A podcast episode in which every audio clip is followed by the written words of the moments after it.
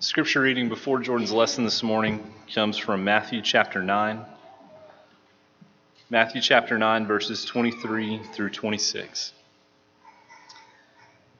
When Jesus came into the ruler's house and saw the flute players and the noisy crowd wailing, he said to them, Make room, for the girl is not dead, but sleeping. And they ridiculed him. But when the crowd was put outside, he went in and took her by the hand, and the girl arose. And the report of this went out into all that land.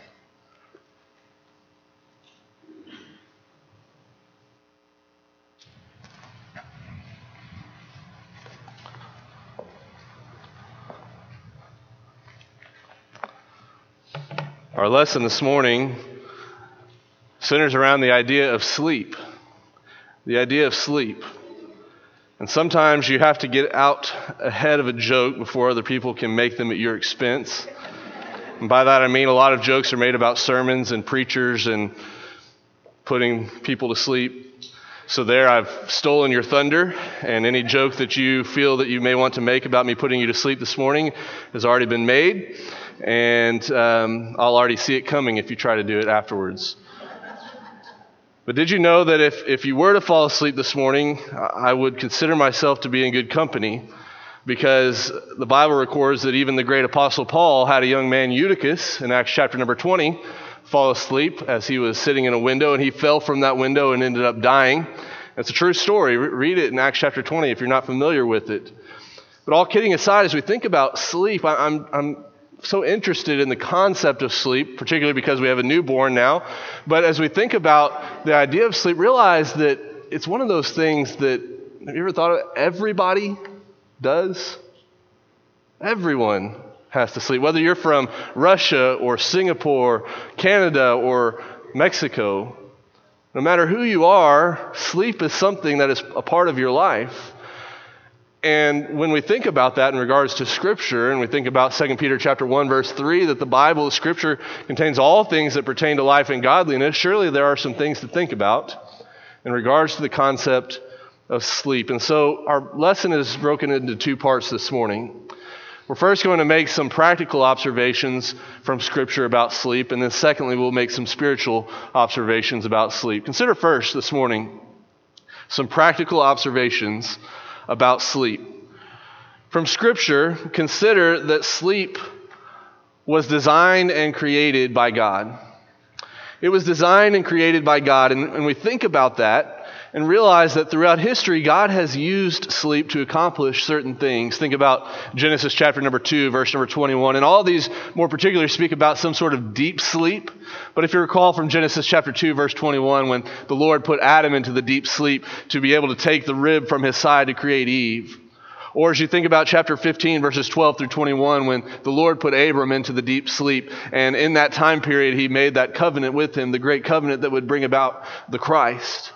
Think about Genesis chapter 37 and verses 5 through 11, in which Joseph had dreams, and those dreams were to be interpreted as, as a certain thing. And, and he, at the time, he didn't necessarily know what they meant, and his brothers hated him for that. But then later on, as we think about chapter 41, verses 1 through 36, and when Pharaoh has the dreams that troubles him, and, and Joseph comes and, and interprets those dreams, and, and certainly as we think about th- that would have been God providentially uh, working that out and using that sleep period that, that uh, Pharaoh was involved in. Even Daniel chapter number 8, in which Daniel is placed into a deep sleep and given a vision of the coming nations. So God has used sleep to accomplish certain things. But even think about this that Jesus slept. From when I was a young child, I think I've mentioned this before, but even now to my children, as they're going to bed and they're having a hard time falling asleep, we, we sing Master the Tempest is Raging, particularly because in the chorus there's that peace be still, right?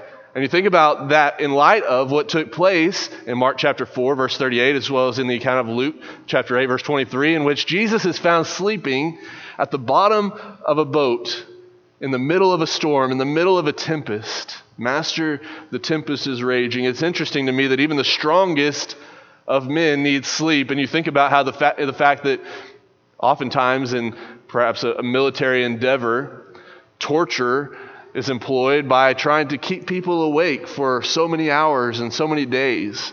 Everyone needs sleep. Even the strongest of men needs. It's interesting to, to me that, you know, there are things that society considers to be manly, or at least has in the past, and maybe that's kind of going away and looked at as wrong or bad, sometimes legitimately. But as you think about what's considered to be manly, it's never looked at as though sleep is necessarily a, an unmanly thing. Everyone needs sleep. Even the strongest of people need sleep. And Jesus, the strongest man to ever walk the face of the earth, needed sleep.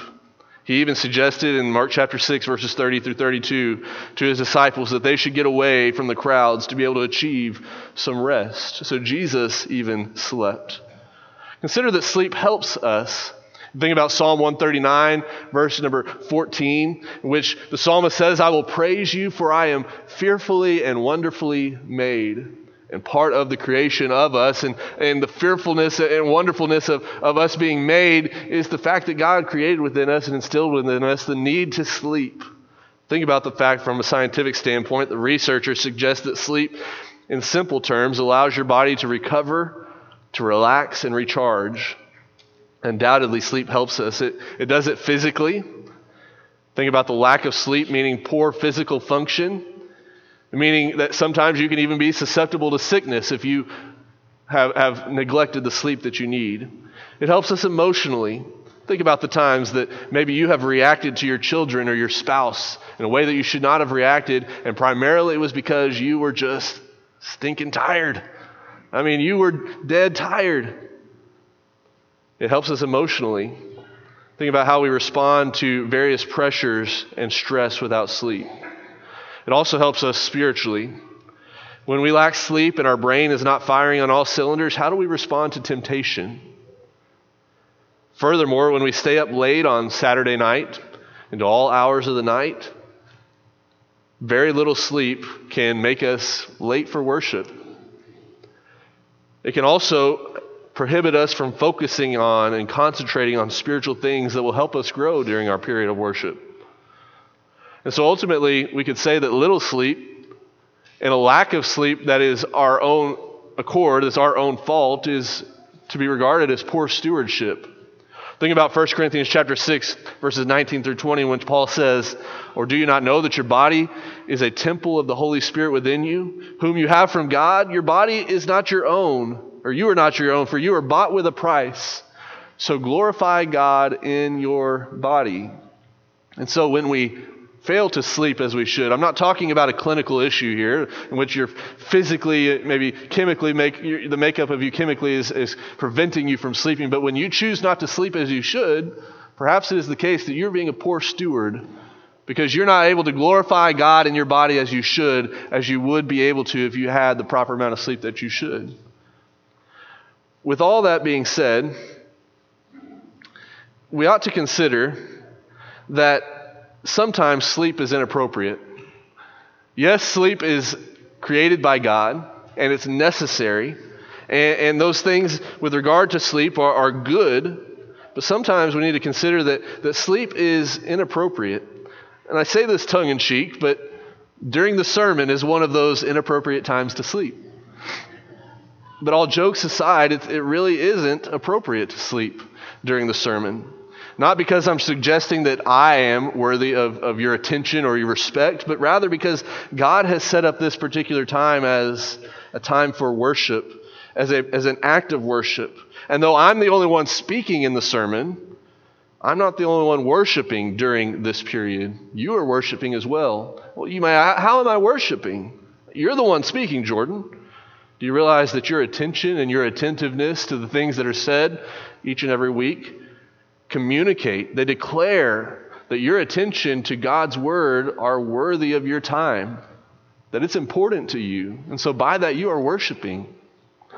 But consider that sometimes sleep is inappropriate when we are shirking responsibilities. Think about Jonah, Jonah 1, verses 5 through 6, when he was supposed to go to Nineveh, but he finds himself in a ship and he's at the bottom of it sleeping. Think about sometimes sleep is inappropriate when we should be correcting foolish choices or mistakes. You think about Proverbs chapter 6, verses 1 through 5, when the proverb writer suggests that his son shouldn't sleep until he has addressed the poor financial decision that he was, that he was in, the situation that he was in. Think about in Proverbs chapter 6, verses 6 through 11, in which just after that, that time frame or that, that section we just referenced about, about correcting a foolish choice, the Proverbs writer says, Go to the ant, you sluggard, you foolish or lazy person. Consider her ways and be wise, which, having no captain or overseer or ruler, provides her supplies in this summer and gathers her food in the harvest. Then, verse 9, he says, How long will you slumber or sleep, O sluggard or lazy one? When will you rise from your sleep? Sometimes we can sleep too much. We can just be downright lazy with our sleep. When we ought to rise in the day to accomplish the task and fulfill our responsibilities to glorify God, and we just lay around sleeping. I'm not saying that sometimes that's not necessary because maybe you are just dealing with depression something terrible or difficult has happened in your life, or maybe you're trying to catch up on the sleep that you missed because of something else. But is it a constant refrain of yours that you are always sleeping and being lazy when you should be doing other things and fulfilling your responsibilities? Sometimes it's inappropriate to sleep when it's just the wrong time to sleep. As we said about the sermon a moment ago, but think about in Matthew 26, verses 26 through 46, as well as Mark 14, verse 37, when Jesus, just before his betrayal in the garden, asks his disciples to be, watch, be on watch, and they fall asleep. And Jesus comes and he finds them sleeping. What a sad account.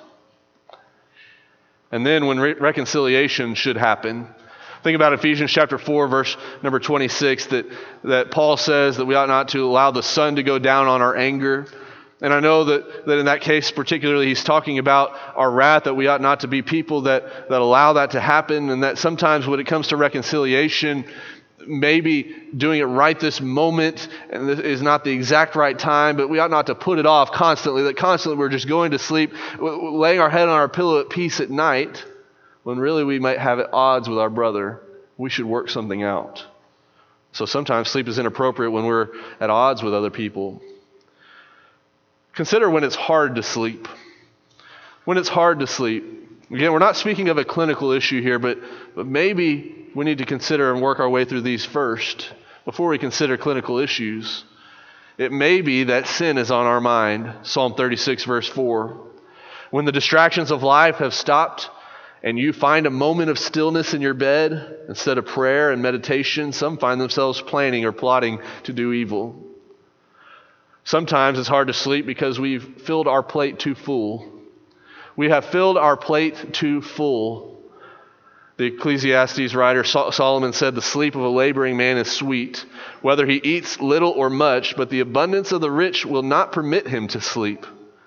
We're not talking about the tryptophan effect of, of Thanksgiving Day when we've eaten too much turkey, we've filled our plate too full in that way, and then that way it's, it's easy to sleep, right? What we're talking about here is it's hard to sleep because there's so much to worry about. When we have an, an abundance of things and, and, an abundance of wealth and riches and, and things that we uh, add to our plate, things that we have to worry about, sometimes it's harder to sleep.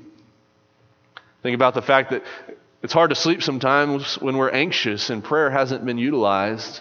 Philippians chapter 4, verses 6 through 7 Be anxious for nothing, but in everything, in prayers and supplications with thanksgiving, let your requests be made known unto God, and the peace that passes all understanding will guard your hearts and minds. When it's hard to sleep, maybe you're not praying as you should. When it's hard to sleep, maybe you're not seeking God's wisdom in the scriptures. Proverbs chapter 3, verse 24 21 through 24, my son, let them not depart from your eyes, speaking of wisdom. Keep sound wisdom and discretion, so that they be life to your soul and grace to your neck. Then you will walk safely in your way, and your foot will not stumble. And when you lie down, you will not be afraid. Yes, he says, when you're seeking after wisdom, you will lie down, and your sleep will be sweet. When it's hard to sleep, maybe you're not seeking God's wisdom in the scriptures. Maybe you're worrying or brooding as, as Nebuchadnezzar was doing in Daniel chapter 2, verse 1, or as Jesus says we ought not to do in Matthew chapter 6, verses 25 through 33, that we ought not to be people that worry. That this day has enough trouble of its own. We ought not to be worried about the things of tomorrow. We may be just demonstrating or struggling with faithlessness. With faithlessness. Recall what Jesus' response was to the disciples as they came to him Lord, do you not care that we're perishing as he, were, as he was asleep in the bottom of the boat during the tempest? What does he say? Why do you have so little faith? Why do you have so little faith? I realize that all of these have been negative approaches to thinking about when it's hard to sleep, but, but realize this. We just sang a song before the lesson Count Your Many Blessings. And you know the, the old adage if you're having trouble sleeping, count some sheep, right? And you, you ought to fall asleep after a while. Which really, Christians, maybe you ought to count your blessings if you're having trouble sleeping. Because it'll alleviate some of that stress. It'll alleviate some of that worry and, and, and the things that we're thinking about, and it will point us to the fact that we have sweet peace in Jesus. So, some practical observations about sleep. But in the time we have remaining, let's consider some spiritual observations about sleep. I want us to consider some things from a spiritual perspective rather than just the purely physical nature of sleep. First and foremost, I think we need to realize that we need to be careful that we don't fall asleep at the wheel. That we don't fall asleep at the wheel. That is, we need to recognize the danger of spiritual sleep. As followers of Christ, Paul says, it is high time to awake out of sleep. He's not talking about He's not talking about literal sleep. He's talking about this, this theoretical or, or, or, or figurative uh, approach to sleep, which was people that are, are living as though they're sleeping, living spiritually as though they're sleeping. They're asleep throughout their spiritual life. That we ought to be people that awaken from a state of sin, no longer practicing the things of the dark night, but the things of the day. Romans chapter 13, verse 11. But also, as followers of Christ, we must awake and arise from the dead so to speak. Come out of our laziness that we not walk foolishly, but that we redeem the time, walk circumspectly, redeeming the time because the days are evil, taking full advantage of what we have before us. You know, there's the, the phrase, seize the day, right? But as we think about Christians, redeem the time because we realize that time is fleeting, that our life is short, and that what we do here in this life has a eternal impact on our souls. Don't fall asleep at the wheel Rather, let us not sleep as others do, but let us watch and be sober. 1 Thessalonians 5, verse number 6. As children of light, we need to be ready for the coming of the Lord, looking for it, earnestly watching for it, as Paul calls the church at Thessalonica to do. So the question is as you stand here today, are you asleep at the wheel, spiritually speaking? Are you going through the motions? Or are you alert? spiritually speaking? Are you watching, spiritually speaking? Are you sober, spiritually speaking? Are you ready for the coming of the Lord? But not only that, realize that everyone wakes up eventually. Everyone wakes up eventually. Notice that sleep is not only used in a figurative sense with regard to maybe walking uh, as though we're sleeping or sleepwalking through this life, but also it's used euphemistically for death. A euphemism is just a softening of, a, of, a, of, an idea or a term. We often talk about euphemisms and how we ought not to use them because they stand for maybe a, a swear word, a curse word. But in this case, a, a euphemism isn't necessarily wrong or bad, it's just something that softens the idea of death. Jesus uses it, the idea of sleep being related to the idea of death, when he talks about Lazarus in John chapter 11 verses 11 through 13, in which he said, Our friend Lazarus sleeps, but I go that I may wake him. And his, his disciples said, Lord, if he sleeps, he'll, he'll get better. He'll wake up. But they didn't understand that Jesus spoke of his death, verse 13. They thought he was speaking about taking rest and sleep. But then in, in Matthew chapter 9, verse 24, and Mark chapter 5, verse 39, we have the account of Jairus' daughter. Let's turn there in the time we have remaining. Jairus' daughter was our scripture reading earlier. In Mark chapter 5, I want us to notice this beautiful account of Jesus as he goes to a man's house in which he was, he was in despair because his young daughter, this man Jairus, his young daughter, had died. She had died. But when Jesus goes into the house, what does he say about her? He says, Don't worry, she is just sleeping. She's just sleeping. Verse 39 The child is not dead why make this commotion and weep? Jesus says. The child is sleeping, and they ridiculed him. Verse 40. But when he had put them all outside, he took the father and the mother of the child and those who were with him and entered where the child was laying. And then he took the child by the hand and said to her, Talitha cumi, which is translated, Little girl, I say to you, arise. Immediately the girl arose and walked as it, for she was 12 years of age, and they were overcome with great amazement. One writer said of this particular account, he said, Jesus says two things to this little girl. The first was Talitha, which is to literally means little girl. But some have suggested that this is kind of a, a pet name, a diminutive term of endearment, he said, in which it's almost like you might say to a little girl, honey, little girl. And then he says, kumai, which is to mean arise. Not be resurrected, is what this writer suggests. It just means get up. It's almost like the mother and the father would go in early morning and say, Rise and shine, it's time to get up, sweetheart. And so this writer says Jesus is facing the most implacable, inexorable enemy of the human race, and such is his power that he holds this child by the hand and gently lifts her right up through it, saying, Honey, get up. Jesus is saying by his actions, If I have you by the hand, death itself is nothing but sleep. It's nothing but sleep. What a comforting thought that when Jesus has us by the hand, that sleep is that death is nothing more than sleep. In fact, Paul uses sleep to describe Christians who passed on from this life. You think about the fact that in 1 Corinthians chapter, or uh, 1 Thessalonians chapter 4, verses 13 through 14, he says, I don't want you to be ignorant, brethren, concerning those who have fallen asleep, talking about those that have died, lest you sorrow as others who have no hope. For if we believe that Jesus died and rose again, even so God will bring with him those who sleep in Jesus. And then in 1 Corinthians chapter 15, verse 51, uh, Paul says, Behold, I tell you a mystery.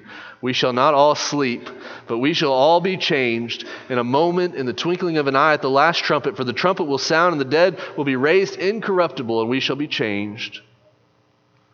Paul uses sleep to describe Christians who passed on from this life, but unfortunately, looking at death as sleep, as sleep, is scoffed at by the faithless. It's scoffed at by the faithless.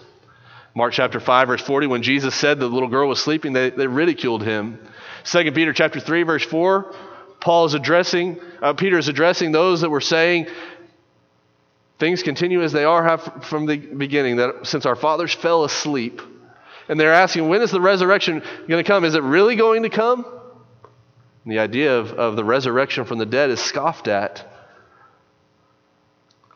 But realize as we think about that today as Christians, we need to ask the question are, are we scoffers about the return of the Lord? Do we look at death as the real end and fear it with our very being? Or do we confidently view death as a period of sleep? Do you confidently know that our Lord has the power over this period of sleep that, that we call death? You see, we fear death, but, but the dead in Christ shall rise, Paul says. It's but a period of rest. As sure as the resurrection of Christ happened, you and I can be certain of the resurrection of those who have died in Christ. It's a comforting thought. It's a thought that allows us to finally trust God and go to sleep. Notice that sleep can declare trust in the Lord.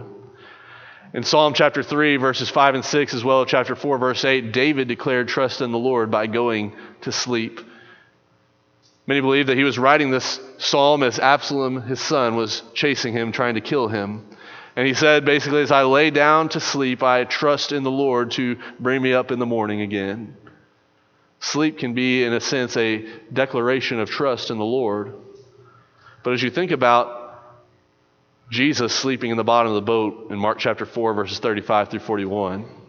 Jesus knew who was in control, capital W, who was in control as he slept through the storm, through the tempest. As we think about that,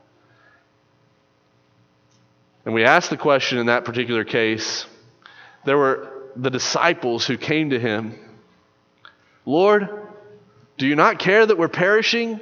And we don't know who exactly said that, which of, of the apostles would have been the ones that, to have said that, but there's a good case to be made that it may have been Peter that said that. Because Peter was the one that was often speaking out of turn before he should have, and, and maybe not d- demonstrating the proper trust that he should have, and, and using his words before, and thinking, not, not, not thinking before he spoke. Turn in your Bibles as we conclude to Acts chapter 12. Because I want us to think about Peter and the potential of him being the one that said, Master, do you not care that we're perishing? And as he grew in his faith, we find him able to sleep even at the point of potentially facing death. In Acts chapter number 12, verse number 1, about that time, Herod the king stretched out his hand to harass some of the church, and he even killed James, the brother of John, with a sword. And it's in this context. It's in this historical perspective that we find in verse number 5 that Peter was imprisoned. James, the brother of John, had just been killed because he was a Christian. He was being persecuted by Herod. And here's Peter imprisoned as well. Read with me verse 5. Peter was therefore kept in prison, but constant prayer was offered to God for him by the church. And when Herod was about to bring him out, that night Peter was sleeping. Peter's sleeping. He's not just sleeping, he's bound with two chains between two soldiers, and the guards before the door were keeping the prison. Now behold, an angel of the Lord stood by him, and a light shone in, in, in, the prison, and he struck Peter on the side, in essence, to wake him up. Peter was so soundly asleep that an angel appeared, this light shone by him, and the angel had to kick him in essence, to wake him up, and he said, Arise quickly, and his chains fell off his hands. Put yourself in the shoes of Peter, who had at one time may have been the one that said, Lord, do you not care that we're perishing? As the tempest was filling the boat. And then a few years later, as he's matured in his faith and his trust in the Lord develops further, he's able to be at the point where he's in prison chained, potentially facing death as Herod had just killed his brother in Christ. And Peter could be soundly asleep. The question for us is in the face of death, can you pillow your head at night, knowing that God cares for his children and that sleep can be compared to death? That just as we wake up in the morning from our sleep at night, when we think about death, the death that we will inevitably face unless the Lord comes back first, that it is just but a period of rest, but a period of sleep. Do you look at it that way?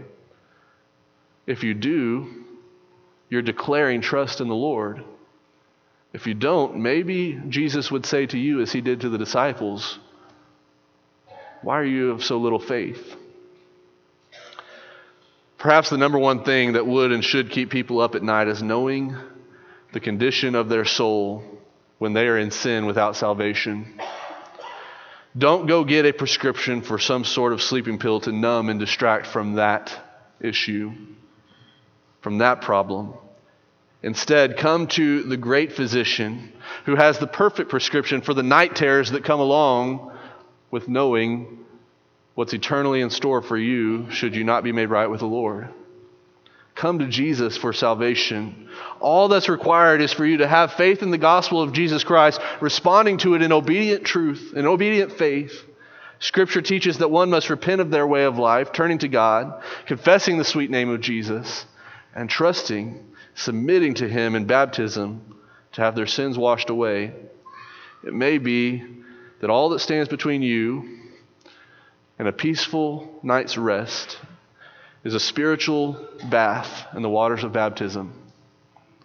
Maybe you've already been spiritually washed and you've reverted back to the old ways and you're struggling to have to be able to find the, the ability to sleep again. All you need to do is repent. All you need to do is come back to the Lord. If there's anything we can do to help you this morning with the problem of sleep that may exist in your life, We want you to come now as together we stand and as we sing.